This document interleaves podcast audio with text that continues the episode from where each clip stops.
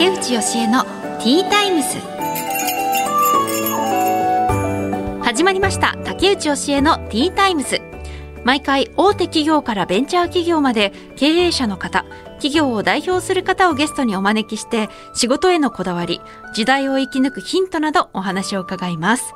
パーソナリティは私竹内義恵が務めさせていただきます。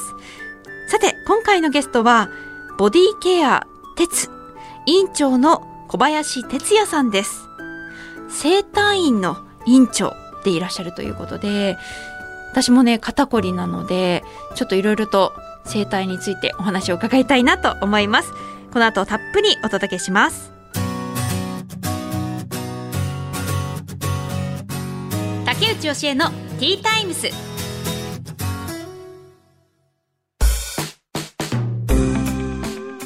てここからは企業の代表の方をお招きしてお話を伺います。お客様はボディケア鉄院長小林哲也さんです。よろしくお願いします。よろしくお願いします。まずはプロフィールをご紹介させていただきます。小林哲也さんは1968年生まれ東京都北区出身。小学1年生から地元の少年野球チームに所属され高校では中心選手として活躍高校卒業後アルバイトを経て父親の経営するリフォーム会社に就職。10年前から訪問整体を始められ3年前から整体院の院長を務めていらっしゃいます。よろしくお願いします。よろしくお願いします。今日は、はい。整体院でお仕事されている時の格好をそのそうですね。施術着というかいつものユニフォームですね。あはい。ユニフォームでアンダーアーマーの、あすみません。はい。でジャージです。上にジャージ羽織っていらっしゃいましたね。あそうですね。はい。そういう格好で。確かに整体院の方ってうん。そういう格好でやってくださるイメージがあります。そうですね。がちょっとそのままいらっしゃったんですね。あそうですそうです。はい。えー、あ結構スポーツがお好きなんですね、はい。あのまあすべてのスポーツ見るの大好きなんですけれども自分があの野球やっていたので野球は特に好きですね。はあー野球なんかあのこのプロフィールだといはい中心選手として高校では活躍って書いてあるんですけれども、はい。ポジションとかはどこだったんですか？あうんと3年生の時にサードを守ってました。そうなんですね、はい。サードって特徴的にはどういう感じなんですか？特徴的？セカンドあショートとかは結構ね、はい。足が速いとかいろいろありますけどなんか自分の特徴、はい。強みはどこでしたか？まあしっかり体で昔の野球は体で止めるっていうのがあの主流なので今は怪我するからねなかなかそういうふうにはしないんですけれども、うん。要は体で止めて全部アウトにするみたいな、ああ体で止めて。はい。まあ、ただあと花形とは言われてましたけれども、はい。そうなんですね、はい、小学1年生から高校3年生までだと、はい。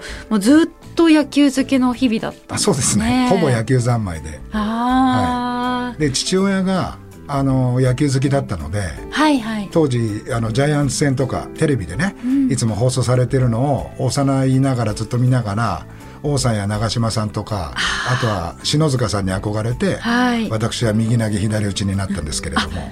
そうなんです、はい。右投げ左打ち、はい。で話を戻しまして、はい。えー今ボディケア鉄。はいを、えー院長を務めていらっしゃいますけれども、はい。これはどちらにある整体院なんですか、うんと東京都の渋谷区にあります。あ渋谷区。じゃあはい。もう本当に都会のそうですね。真ん中に、はい。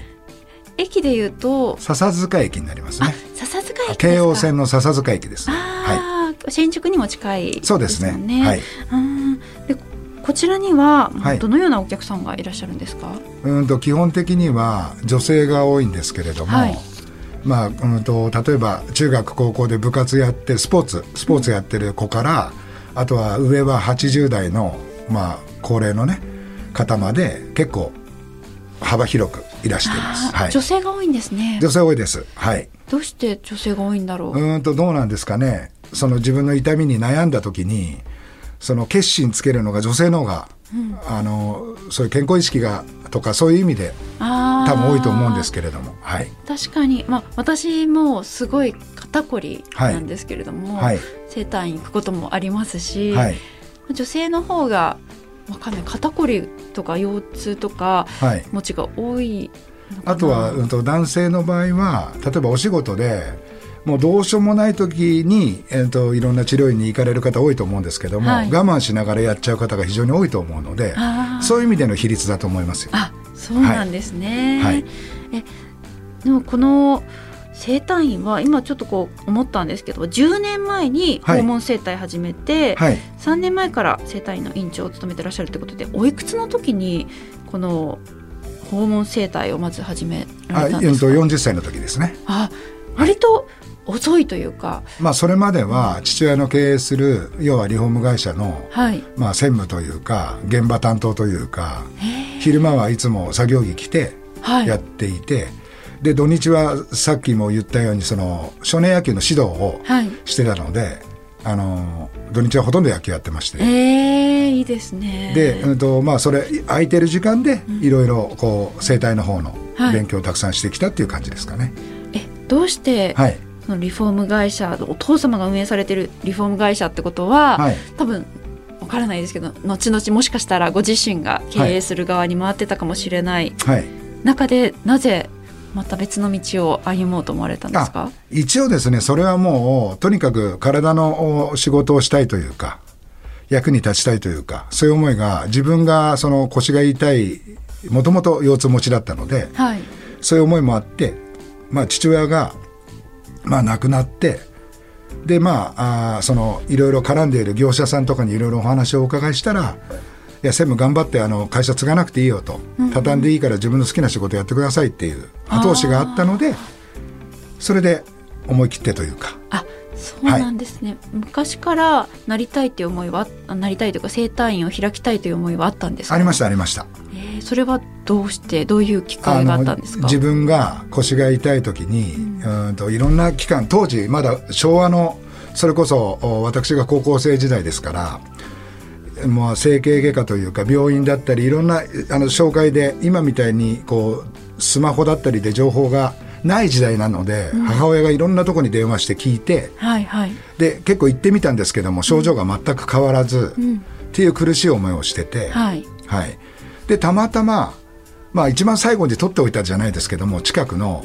まあ、ちょっとあの多分当時中国の方がやられてたと思うんですけども東洋医学というか、はいはい。そこにもう半分諦めて入ったんですけれども、そこの先生が劇的にこの痛みを改善してくれたというか、それまでどこ行っても例えば痛み止め処方されたりとか、苦しい思いばっかりだったんですけどもそこに行って初めてその毎日感じてたその10ある痛みが12ぐらいに一気に減ったんですよ。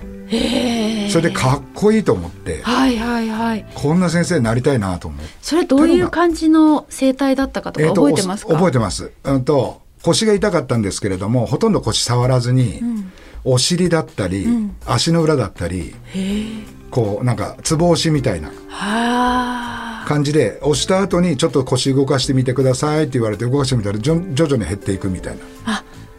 へえ、うん。それで腰はそこまで触らないで。ほとんどちょっと触れたぐらいですね。そんなはい。できるんですね、なのでうわすごい先生いるなと思ってこんなかっこいい先生になりたいなと思ったのがまあ体の方に行きたいなって思ったきっかけですね今、あの実際にやってらっしゃる生態ははい。どのような生態なんですか、こう押すなんかいろんな種類あるなと思って、押したりとか骨をこうボキってやったりとか。あ そうですよね、はい。本当にいろんな種類ある中、私の場合はですねうーんと、まあ、これ受けていただくと一番わかりやすいんですけれども、はい。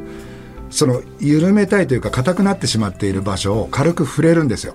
うん。触れて他の場所をこう動かしてこのこっち側の触れてる方を緩めるみたいな。あじゃあそのそれこそ実際に痛いっていうところはそこまで触れずに他の部分。うんとそうなんです。そこは、うん、とほとんど症状の出てる場所うちに来るお客様たちは、ほとんどその痛い場所が原因ではないんですよ。なので原因探しをまず最初にとことんしてはい。で例えばまあ肘が痛い人が、痛いそこに原因があるかというとそこにはなくってですね、例えば手の親指の付け根が原因だったりへえそうなんですね。小指が原因だったりあとは前腕の筋肉が原因ではい。たまたまそこに痛みが出てる。たまたまっていうか、うん。まあ、筋膜的に言うと引っ張られた先に痛みや症状や可動域制限が出るので、はい。はい、なのでその原因を探すのにとにかく時間をかけるというか。あー。へえそういうものなんですね。そうなんです。なので肩こりとかも、ついつい皆さんこの症状が出てる場所をそうそうそう。本当にやってしまう方が圧倒的に多いんですがはい。実は全然違う。胸の筋肉だったりえー脇の下の筋肉だったりはいはい。が原因で肩こり的な症状を感じている方が圧倒的に多いですね。私すごい肩こりで、え もうこことか、はい。あのこことかって肩の上とかあとはい。首、あの首と顔の付け根頭の付け根っていう、はがもう本当にいつも凝ってるんですけど治らないんですよね。いやいや原因さえ分かればすぐはい、あそうなんですね。大丈夫です。普段のはいなんかこう、日常のこう過ごし方とかで改善することはできたりしますか？あありますあります。っていうのは原因探しの時に普段のお仕事中の体の使い方だったり、あとはあの仕事以外でお家でこう時間を過ごしている時の体の癖というか例えばいつもテレビ見る時肘ついて長い時間見てしまうとか、はいはいはい。あとは足組む癖があるとか、はいはい。そういうことで実は原因ってできていくんですよ。はなのでそれもその来ていただいた際に、はい。しっかりお話を聞いてその話の段階でまず原因をあ多分こうだろうなっていうことをそれから今度体を触れさせていただくのでだから原因をそその原因を作るまたさらに原因っていうのもお話でお伺いしていかないと、例えばその時に原因に対して私が施術をして、痛みが軽減してもそれを上回るだけの生活習慣があったら、結局また痛みって戻ってしまうんですよ。そうなんですね。そうなんです。なので、それに対して、原因に対しての簡単な、あの、テニスボールだったりを使った、あの、セルフケアもお伝えするんですが、はい。基本的にその良くしていくためには、施術、プラス、えっ、と、セルフケア、プラス生活習慣の見直しっていうのが、もう最後のここが一番大事になってくるんですよ。ああそうなんだ。なのでずっと痛みを繰り返してしまう人たちは、はいはい。その時だけ痛みが消えて、普段の生活習慣の中の原因をなかなか見つけられないので、本人では。なのでまた繰り返してしまうんですが、なので生活習慣自体の犯人というか、原因さえ見つけてしまえば、それを正していけば、だんだんだんだんその戻る頻度がなくなっていくというか。うーんそっかあの、い私一度その整体院でうん言われたのが、はい。なんか体がこう傾いてるよってだから、うんまあその傾いてない側に重心をなるべく置くようにして生活した方がいいって言われてはい。でもなんか結局どっちだったか忘れちゃってうんうん。どっちに体重かければよかったっけっていうので、はいはい。もう今なまあ全くしてないんですけど、今言ったことははい。一理あるんですけれども、結局傾いてしまっている原因に対して何もしてないじゃないですか。はい、例えば、どっちの足に体重かけるみたいな話になってしまうので、それは改善というか根本的な解消にはつながらないんですよね。ああじゃあどうすればいいんですか？うんとだからそのこう曲がってしまっている例えばじゃあ引っ張っている筋肉だったり縮んでいる筋肉っていうのをちゃんと特定して、そこに対して施術をしてはい。戻るように仕向けていくってことが大事なので。あー施術も込みで。そうですそうです。それであのある程度の姿勢が良くなってからそのその後のことではい。気をつけていけばいいだけのことで、うーん。そうなってしまっているのを例えば反対側に傾ければとか、はいはい。また他のところが負担がかかってしまうので、うんうんうんうん。はいなるほど。えこういうことってはい。どうやって勉強されたんですか？えーとまあ、基本的には私は民間の生態の学校出てるんですけれども、はい。まあ、解剖学だったり生理学だったりあとはですねこれは施術の業界というかあのいろんな先生がね、はい。い、ろんなセミナーを開催されてくれるんですよ。技術セミナーというか。でそれがワンデイセミナーって1日のものだったり、はい半年ぐらいで契約して月に1回とか2回通ってっていう契約でいろんなそれこそさっきおっしゃっていただいたパキパキみたいなはいはい。そういう生態だったり、うんうん。まあ、それそこそそれまでいろいろこう結果を残してきた先生たちが技術セミナーをしてくださって、でそれにこういろんなのをとにかく勉強してというか、はい。これは自取り入れてというか。分にも試してみてあこれはそうですね。どうかなあのっていうのを。自分が例えば受けてみて、あこれはものすごい効果がある。って思ったことはあこれ使えるかもみたいな感じで積み重ねてきて結果的にはい。そのさっき言ったようにちょっと触れて動かすみたいなところにたどり着いたというか、はい、こういう勉強は、はい。その40歳になぐらいになってから始められたんあそですか？の前から一応勉強はやってました。あリフォーム会社に働いてる時から、はいその、うんと、例えば野球の技術指導をしなくちゃいけない時に、ああのー子供たちが分かりやすく伝えるために運動学を勉強したりとか、はい。まあそういうのが全部延長であ今につながっているというか。あそっかそうですよね、はい。じゃあ本当にその土日で少年野球チームで指導されていたのも、はい。はい。この今の道につながったんですね。あ全部つながってますね。はい。へえあのさっきから実はずっと気になってたんですけれども、あの小林さんのはい。爪がすごい綺麗に手入れされてるなと。あ、はい。っていうか手をうん、めちゃめちゃ意識していて、あそうなんですね。はい。今だってすごい光って多分塗ってらっしゃいますよね。ちょあっとこれは保護剤をうん塗ってるんですよ爪に。へえで爪もいつもあのヤスリを何種類も持っていて、はいすごい綺麗です。あの要はお客様の洋服もそうですし、あの肌も絶対傷つけられないのでいつも自分でこうやってやって確認して引っかからないかどうかあして結構重ねて塗ってるのであ光って見えてあますけどもそうなんですね。はい手のひらもツヤツヤされてますね。はいちゃんとクリームとか塗ってるんですか？あ塗ってます塗ってます素晴らしい。私は全然ね。いやいや今私の手見てましたか？まあまあ商売商売道具なので はい。うん、だよくうちに来るお客様からもあの先生は顔にえー顔の割には女子力高いとかよく冗談で言われるんですけれどそうですね。あの、そうそうそう、外、あの、お顔の割に、お 顔の割にというか、あの、手が本当に。大きくて男性らしい手ではあるんですけれども、はい綺麗ですよね。ありがとうございます、うんここ一番意識してるのであ、そうなんですね。確かに、あのお客さんと触れる場所ですもんね。ああ、そういうところもあ気にされるんですね。あそういうのはもうものすごい気遣ってますね。例えばあの施術する時も顔が近づかないよううんうにん。距離を取ってやるとか、あ、そっか、そうですよね。あとは女性の場合はその目線を気にするはずなので、はい。そういう目線が届かない位置に顔を置いて絶対やるんですよ。あー。あ、そういうのも整体師の方気を使あって多分少ないと思いますけれども。あー。いや確かにやっぱり男性ってなるとちょっとこちらもはい。なんとなくこう身構えてしまう部分はありますね。はい。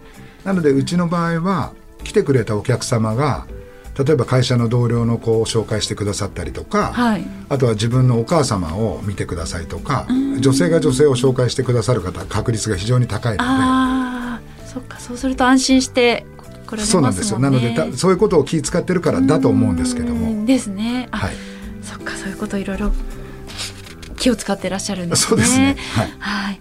はい、ではあの最後にはいですけれども、企業理念を教えていただけますか？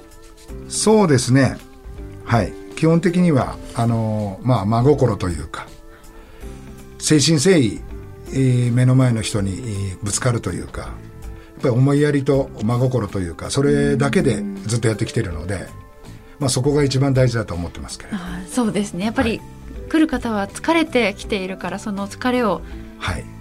すべてにおいて癒してあげないとっていうのはそうですね。だから心と体のバランスが非常に今あのこの社会は崩れてる方が多いので、まあそれはいろいろねあの仕事の量が多すぎたりとかあとはそのリラックスの仕方を知らなかったりとか、だからいろんな話をたくさんお伺いして、はい。まあ誠心誠意接するっていうことが一番だと思ってます。はい。はい、今日は貴重なお話ありがとうございました。いえいえボディケア鉄院長の小林哲也さんにお話を伺いました。ありがとうございました。どうもありがとうございました。竹内義恵のティータイムス。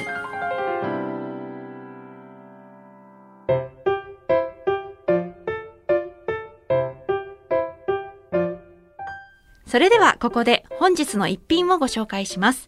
ティータイムにおすすめの一品を紹介させていただくんですが、今回はニューヨーク発のティーブランド、ハーニーサンズの紅茶ですね。私これ知ってたんですよ。あの、テレビ朝日に勤めてる時に多分六本木で見かけて、買ってみて飲んだらめちゃくちゃ美味しくて、それ以降リピーターしてた商品で、これまた飲めるの嬉しいですね。あ本当にあの、今使ってるの一番人気のホットシナモンスパイス。そのティーバッグが入ってるんですけど、まさにこれです。私が買ってたの、飲んでたの。すごくシナモンのいい香りが漂ってるんですけどこれね砂糖使ってないんですけど、甘いんですよ。いただきます。めちゃくちゃ美味しい。本当に美味しい。香りも最高だし、砂糖使ってないのになんでこんなに甘いんだろう。シナモンの香りが、なんか体をポカポカにしてくれますね。あ、また改めて顔。冬におすすめです。ハーニーサンズですね。ティーブランド。最近あの息子の1歳のお誕生日がありまして、ねえ、もうあっという間ですね。1年経ったんだななんて感慨深くその日を迎えて、で、誕生日会もちょっと家族でこじんまりとやらせてもらったんですけれども、で、おもちゃのプレゼントも用意して、結構大きなおもちゃだったんですね。重ためのおもちゃだったんですけど、あの、それでね、あの、喜んで遊んでくれてたんです。で、その誕生日の翌日なんですけれども、朝早く私が、多分息子はまだ寝ていたのかな一人でなんか暗い、ちょっと暗い、薄暗い部屋でなんか準備してたら、気づかなかったんですけども、そのおもちゃが足元にありまして、思いっきりぶつけたんですね。足を。ま、まちょ、ちょっと衝撃はありましたけれども、ま、まあまあまあ、なんと、まあ痛かったね。でも、すぐこの痛みなくなるよなと思っていたら、なんか一日経ってもなくならなくて、で、確かにこう、左足の薬指なんですけれども、腫れてるんですね。あれ？ちょっとなんか結構腫れてるな。まあまあ、まさかね。と思っていたら、夫が仕事から帰ってきた時にその足を見せたら、あー、これ、骨折してるねって言われて なんか自分もそういうことやったことがあるらしくて、これ骨折のパターンだよって言われたので、次の日、病院に行ってレントゲン取ったら、骨折してました。はい。で、これ、ものの、本当えー、なんだろう、2日前とかのことなので、私今もテーピング巻いて、あの、骨折した状態で東京に来ました。ねえ。まさか、人生で一度も骨折したことがないんですけれども、ついに骨折しましたね。で、まさかそれがおもちゃで骨折するとは思わなかったです。はい。で、私はあの、今年、厄年なんです。翻訳なんです。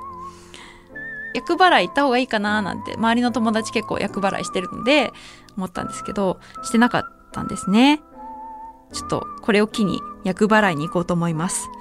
皆さんも、どうぞお気をつけください。ということで、えー、今回の本日の一品はニューヨーク初のティーブランドハーニーサンズをご紹介しました。